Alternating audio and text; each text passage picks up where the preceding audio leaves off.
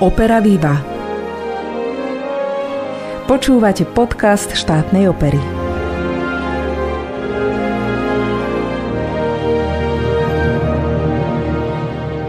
Dobrý deň, pozdravujem vás z nášho divadelného štúdia v Banskej Bystrici. Už v minulom podcaste som naznačila, že premiéra novej inscenácie štátnej opery Favoritka Gaetana Donizettiho sa blíži k svojej premiére a ak sa nič nepredvídateľné nestane, zaznie už o pár dní v piatok 4. a v sobotu 5. marca v dvoch solistických obsadeniach. Pre zaujímavosť poviem, že skladateľ Gaetano Donizetti ako tvorca talianského belkanta sa na našich doskách dočkal 13 inscenácií a z toho 7 sme uviedli v slovenskej premiére. K favoritke sa vraciame po 30 rokoch po druhýkrát znovu. Tento raz s mladým u nás debutujúcim umeleckým tímom, na čele ktorého stojí môj dnešný host, režisér Pavol Viecha. Ja sa volám Alžbeta Lukáčová a už tradične vám budem robiť spoločnosť počas nasledujúcich minút. Nech sa vám príjemne počúva.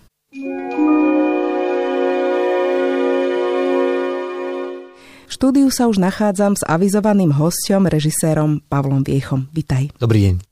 V úvode som prezradila, že si u nás debutujúcim režisérom, ale toto konštatovanie vlastne platí aj na žáner opery ako taký. Je to tvoje prvé operné dielo, ktoré si mal možnosť naštudovať. Aké sú zatiaľ tvoje pocity? Ak by som na túto otázku mal naozaj odpovedať komplexne, bolo by to tak na pol hodinku, ak nie hodinku, to znamená, že celý tento podcast a nechcem na toľko otravovať poslucháča. Ale tak v skratke, tie pocity sú veľmi príjemné. Myslím, že tvorivý tým, ktorý som si pre tento projekt zvolil, ako aj obsadenie, ako aj každý človek zo štátnej opery, s ktorým som bol v styku, tak bol veľmi, veľmi príjemný, veľmi milý, takže myslím, že celková atmosféra bola kreatívna, dobrá, pracovná, nemôže sa sežovať. A je to prvá inscenácia, ktorú robíš v kamennom repertoárovom divadle, alebo máš už takéto skúsenosti? To nie, takéto skúsenosti mám, ale teda iba z činoherného prostredia. V opernom prostredí je to samozrejme o to špecifickejšie, že ten ensemble je o mnoho väčší, to znamená počet ľudí na javisku je vyšší, počet skúšok není o mnoho vyšší ako v činohernom prostredí, takže človek musí byť o mnoho pripravenejší a o mnoho dôslednejší narábať so slovom, s prácou na javisku a tak ďalej. Mm-hmm. Premiéra, pred ktorou vlastne stojíme, je vyvrcholením takého pomerne dlhého úsilia, ktoré vďaka pandémii bolo vlastne v čase veľmi roztiahnuté. Zaujímalo by ma, že či ten čas, ktorý si získal, ten navyše, lebo väčšina režisérov sa stiažuje na to, že má málo času na naštudovanie, či ti tento čas pomohol, alebo práve naopak už potom pôsobil nejako demotivačne alebo retardujúco? Ja si myslím, že to bolo v takých vlnách. E, zo začiatku to bolo samozrejme demotivujúce, lebo človek je nastavený na to, že povedzme o týždeň prichádza niekam začína pracovať, to znamená, že psychicky sa to pripraví. Následne ale príde stopka na niekoľko nevieme koľko dopredu týždňov, mesiacov, takže prvé chvíle sú demotivujúce a deprimujúce, ale neskôr, neskôr som sa teda preberal svojou koncepciou favoritky v hlave, keď som nemal čo robiť a prechádzal som sa lesom napríklad. A vtedy mi napadli nejaké zmeny, ktoré som následne zapracovával. Bolo to spolu s celým inscenačným tímom, viem, že to isté, tak toto prebiehalo aj u výtvarníkov a naozaj sme niektoré veci dôsledne prekopali a premenili. Myslím, že lepšie mu, teda dúfam. to sa uvidí na premiére. Spomenul si ten svoj inscenačný tým, tak by si nám ho mohol predstaviť. Áno. Scény a svetelného dizajnu sa ujme Jan Plačín, ktorý je generačne odo mňa starším tvorcom. Schválne som oslovil do tejto spolupráce jeho ako generačne staršieho tvorcu, lebo keďže som asi dobre povedal, že to je moja operná prvotina, chcel som mať okolo seba tým, ktorému dôverujem možno ešte o niečo viac ako samému sebe. A Jano bol preto ideálnou voľbou a veľmi sa mi páči jeho, jeho rukopis, jeho poetika takže verím, že to ocení aj divák na našej favoritky. Kostýmov sa zhostí Dáša Veselovská, ktorá je rovnako ako ja veľmi mladý tvorca a myslím, že taktiež našla tým kostýmom veľmi, veľmi zaujímavú poetiku, ktorá myslím, že už teraz, ako som počúval solistov ich reakcií, ako aj členov zboru a baletu, tak boli nadšení z tých kostýmov, tak ja verím, že keď už naozaj uvidíme konkrétne, lebo zatiaľ to boli všetko iba kostýmové skúšky a tak ďalej, takže naozaj to sa potvrdí. A posledný, koho by som predstavil, choreografie sa neujme jedna osoba, ako je to väčšinou prirodzené, ale dve. Jedná sa o Luciu Bielik a Mišku Šeligovú, ktoré sú bansko bystričanky a venujú sa teda tancu, ako aj choreografii, tak aj aktívnemu tancu, ako performerky. A prišlo mne veľmi zaujímavé ako tvorcovi, ktorý pôsobí v Bratislave a poznáme ten bratislavský kontext, osloviť do, tej, do tejto spolupráce na choreografiu niekoho z Banskej Bystrice, kto bude mať o mnoho bližší tej štátnej opere ako k inštitúcii, bude tam dôverne poznať tých ľudí, bude vedieť, čo na nich platí, ako s nimi pracovať, čo dokážu a tak ďalej. A preto boli tieto dve dámy, ktorých tvorbu som predtým sledoval a vnímal jasnou voľbou pre mňa. Uh-huh. No a potom tu máme ešte Jána Procházku, dirigenta, vlastne, ktorý má celé to hudobné ano. naštudovanie. Ako sa vám zatiaľ spolupracuje? Lebo ten hudobný svet je v opere ako keby ten, ktorý stojí na tej najvyššej priečke.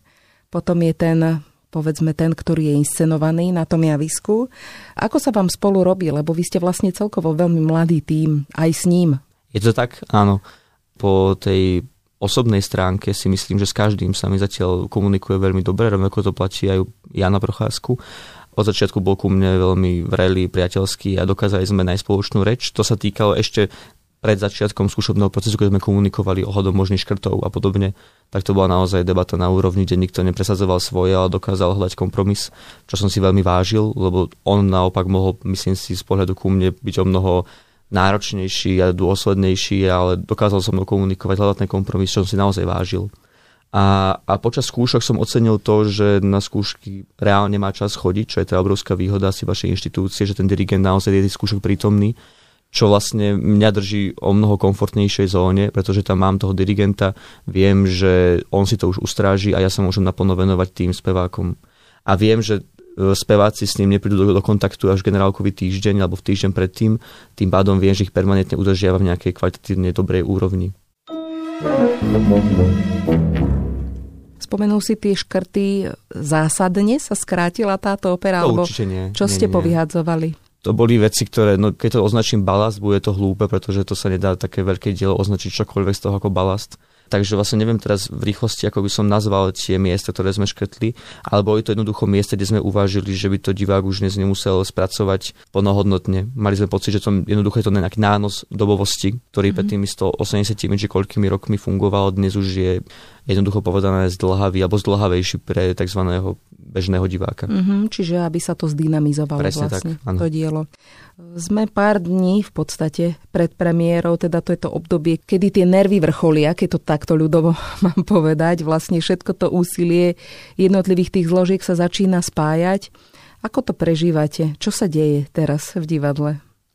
No, v divadle je zásadná téma, ktorou je COVID, ktorý nám trošku sfúkava naše domčeky z karát, ktoré máme tak ťažko padne postavené. Takže to je asi taká zásadná, zásadná odpoveď na túto otázku. On nám v zásadnej miere teda berie solistov, berie balet, berie zbor, takže ja som mal posledný týždeň veľmi komplikované skúšanie. Mnoho skúšok sa mi zrušilo, alebo boli neúplné, čo týka obsadenia, alebo jednoducho nejaká zložka vôbec nemohla skúšať kvôli tomu, že e, jej ostalo toľko zdravých členov, že boli tak vyťažení, že boli jednoducho unavení a nemal som ani ja to srdce ich tlačiť ešte teraz, aby sa vyšťavovali u mňa na javisku.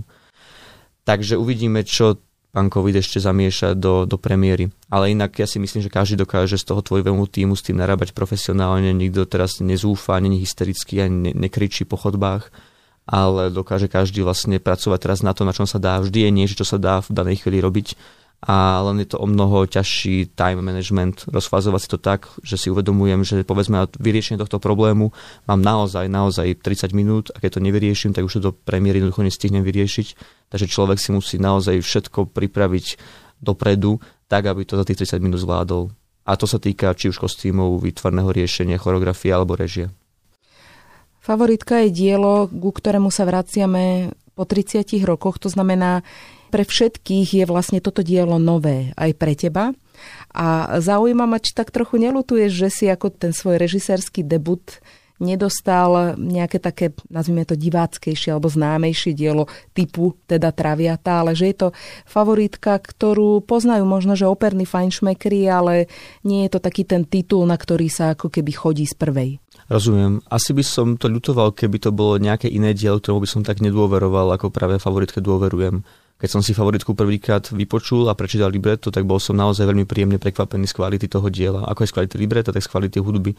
Mal som pocit, že tá hudba dokáže zaujať tzv. bežného diváka. Nie je to nič v zásadnej miere, myslím si, komplikované na počúvanie čo by mohlo toho diváka skôr ostračiť. To, som, to znamenalo, že som vedel, že mám od začiatku veľmi silného partnera, ktorý mi podrží potiahnuť pozornosť diváka, dynamiku a tak ďalej a že mne to rozvezuje ako režisérovi ruky A to je prvá vec. A to libreto bolo naozaj si myslím, že je dobre napísané. Ako pri mnohých libretách nefungujú niektoré základné vzťahy a nejaká logika vnútorná, tak tuto funguje podľa mňa plnohodnotne a čo viac témy, na ktoré to libreto nazerá, sú pre mňa ako pre inscenátora a interpretátora nesmierne zaujímavé.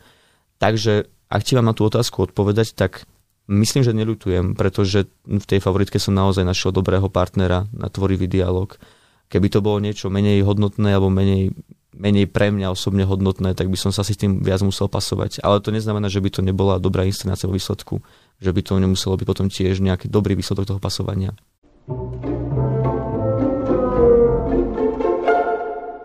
Jedným z tvojich pedagógov bol alebo je Marian Chudovský, človek, ktorý vlastne pred tými 30 rokmi režiroval našu favoritku, aj teda meno Mariana Chudovského sa spája s našou inštitúciou, so štátnou operou, robil tu veľmi veľa dobrých inscenácií. Bolo ti toto nejako nápomocné, alebo bol ti on nejako nápomocný pri príprave, dajme tomu, režijnej koncepcie, alebo aj niečoho iného pri tvojej favoritke? Mm, Marian Chudovský teda pôsobil ako môj pedagóg, keď som bol v magisterskom ročníku štúdia na VŠMU na katedre režie a vedel som teda, že on favoritku taktiež inscenoval tu na pôde štátnej opery v Banskej Bystrici, tak som ho potom, ako som bol oslovený inštitúciou, oslovil, že či náhodou nemá k tomu ešte nejaké odložené svoje, ako to nazvať, nejaké poznámky a tak ďalej, by ma to zaujímalo, že ako, ako na to nazeral vtedy on a v skratke vlastne zišlo z toho, že nemá akože nejaká, nejaká režijná kniha alebo také čo si takto sa nezachovalo, možno aj nikdy neexistovalo. Jediné, čo mi teda poskytolo, čo mi bolo veľmi nápomocné, bol slovenský preklad libreta, takže som nemusel pracovať s nejakým anglickým alebo francúzským alebo akýmkoľvek. To bolo teda veľmi fajn. A následne, keď sme viedli dialog, že ako si na to spomína, tak vlastne mi dal nejaké základné okruhy, že ako na to on vtedy nazeral. Boli to naozaj skôr také spomienky, ako nejaké presné, presné poučky, čo ako treba riešiť naozaj to boli také veci. Pamätám si, že mi spomínal, že vtedy videl prednedávnom film, keď to inscenoval s Seanom Connerym Meno rúže podľa románu Umberta Eka, že ho veľmi zasiahla tá atmosféra a vizuálna poetika toho filmu, že snažilo to nejak spolu s výtvarníkmi, pánom Votavom a Čaneckým nejak zapracovať do tej, do tej inscenácie. Ale to je v skratke všetko, čo o tom viem povedať. Následne som ešte videl potom jednu fotografiu, ktorú som videl v nejakej publikácii, takú titulnú fotografiu, predpokladám, tej inscenácie, kedy má solo hlavná predstaviteľka Leonory a bolo to v nejakom boďáku, v nejakej svetelnej, možno kontre, neviem, ale teda čo možno môže naznačovať, že to bolo nejaký svetelný dizajn, e, riešené tá inscenácia viac, ale ako to bolo naozaj, to naozaj neviem, žiadnu fotku nejakého celku som nikdy nevidel. Takže je to úplne nový výklad. Dá sa povedať aj nový generačný vlastne prístup už s odstupom toľkých rokov? Áno, to by sa dalo povedať. Mm-hmm. Poďme priamo k tej inscenácii. Asi taká e, najpalčivejšia otázka, ktorú počujeme už aj v bansko uliciach, že aká bude tá inscenácia. Viem, že je to kliše, ale spýtam sa to, že či bude teda klasická, alebo skôr taká modernejšia, inovatívnejšia, súčasnejšia.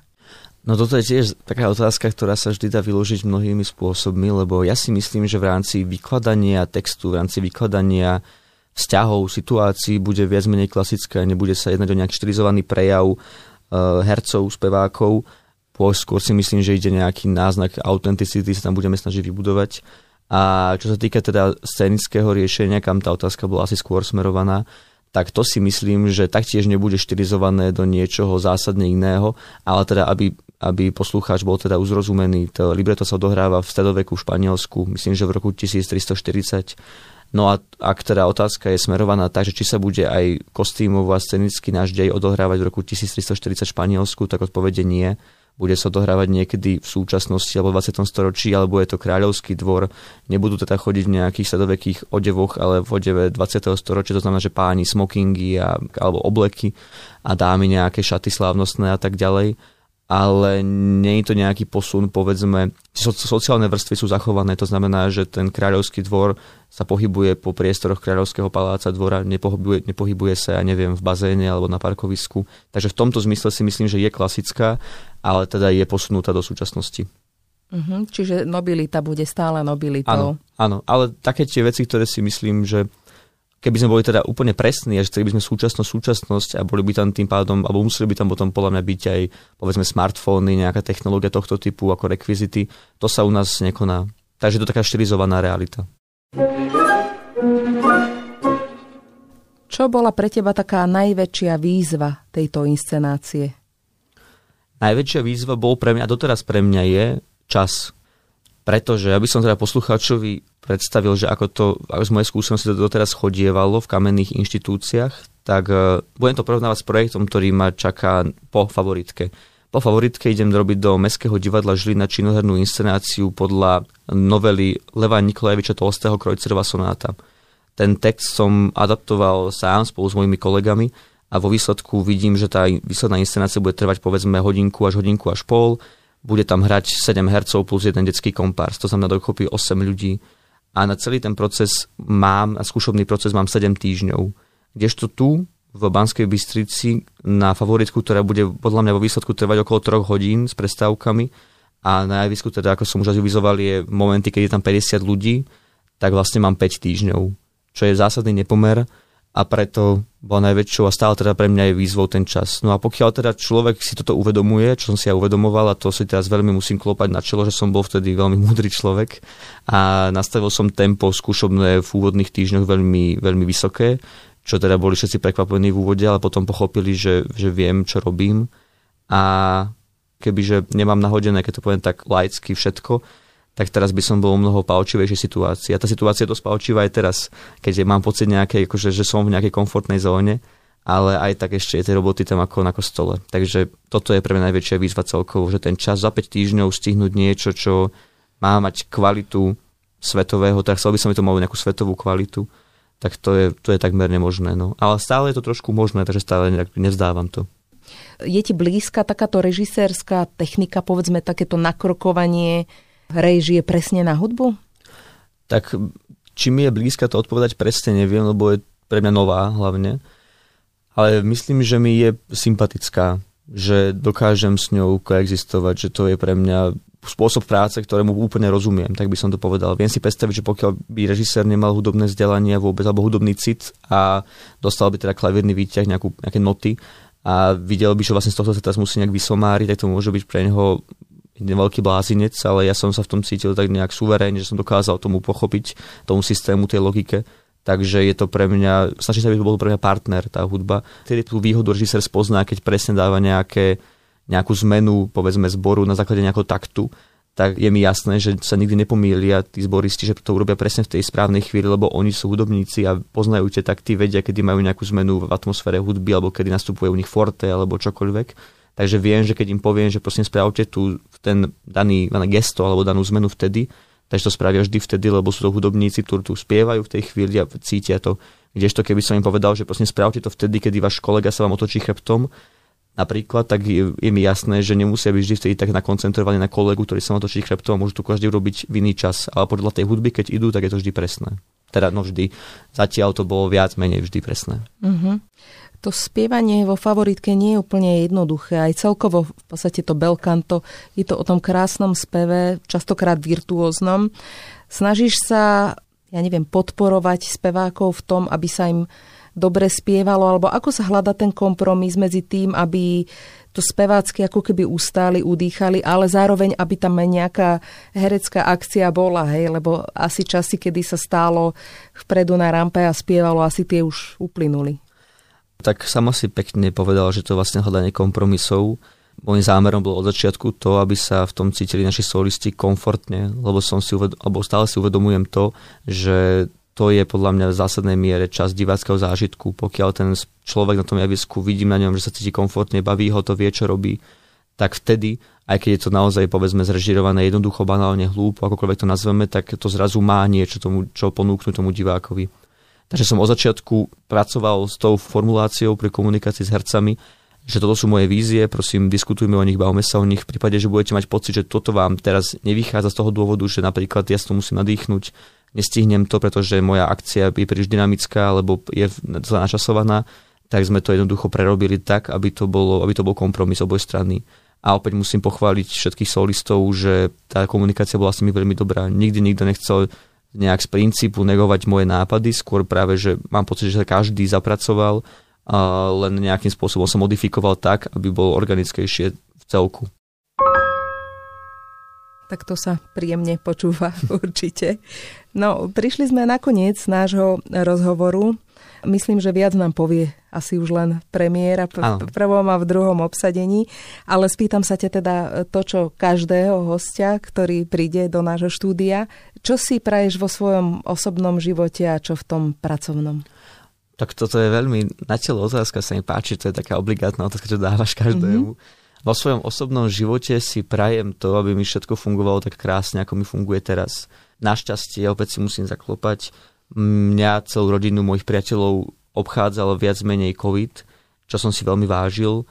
Môj osobný život ja si myslím, že je veľmi harmonický, takže naozaj ja môžem iba dúfať, že to nezmení a že ak prídu aj nejaké komplikácie, že ich jednoducho ustojíme všetci. A, ale súvisí s tým vlastne aj môj profesijný život a síce, že by som bol rád, keby že viac času trávim doma. Najmä teraz potom, ako bolo dva roky, sa takmer divadelne nič nedielo, a mohol som byť doma, tak teraz prišli všetky projekty a prišli za sebou, čo znamená, že ako som už spomínal, z Banskej idem rovno do Žiliny, doma sa ukážem iba cez víkendy a to cítim, že nie je život pre mňa, že nie som až taký veľký cirkusant, ako môže byť nejaký iný divadelný tvorca. Takže to si prajem v osobnom živote. A v tom profesínom si prajem to, aby som aj naďalej mal možnosť pracovať s ľuďmi, ktorými si chcem vybrať spoluprácu, že budem robiť na projektoch, kde budem mať pocit, že to má zmysel, že, že nás to všetkých baví. A obrovskou výhodou toho, keď je človek na voľnej nohe, ako je to u mňa, je to, že si môže človek vyberať tie projekty, ktoré chce. Mám teda to šťastie, že pôsobím ako doktorant interný v ŠMU, mám tým pádom nejaký finančný základ a naozaj si môžem vybrať, nemusím brať všetko, čo je vlastne veľká sloboda a verím, že mi takýto, tento, tento spôsob, že si môžem vybrať projekty, ktoré chcem, vydrží čo najlepšie bo veľmi nerad by som skončil tak, že musím brať všetko a následne vlastne robím všetko na jedno kopito. Tak bodaj by to bolo tak, ako si praješ. Nech nám premiéra dobre dopadne a ďakujem pekne za rozhovor. Ďakujem aj ja. Majte sa.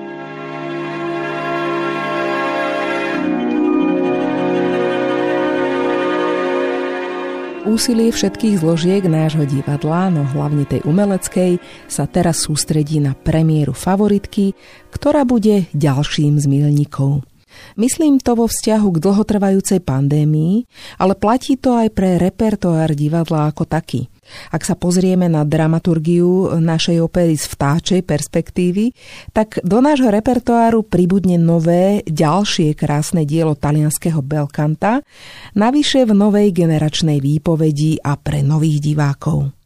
Už len dodám a zopakujem, že túto operu hudobne naštudoval náš domáci dirigent Jan Procházka a režíne ju pripravil Pavol Viecha, ktorý bol aj hosťom dnešného podcastu. Prvá a druhá premiéra sa uskutočnia 4. a 5. marca, no a po nich budú samozrejme nasledovať reprízové predstavenia. Budeme radi, ak si na niektoré z nich nájdete cestu. Dnešným podcastom vás prevádzala Alžbeta Lukáčová. Majte sa pekne, do počutia.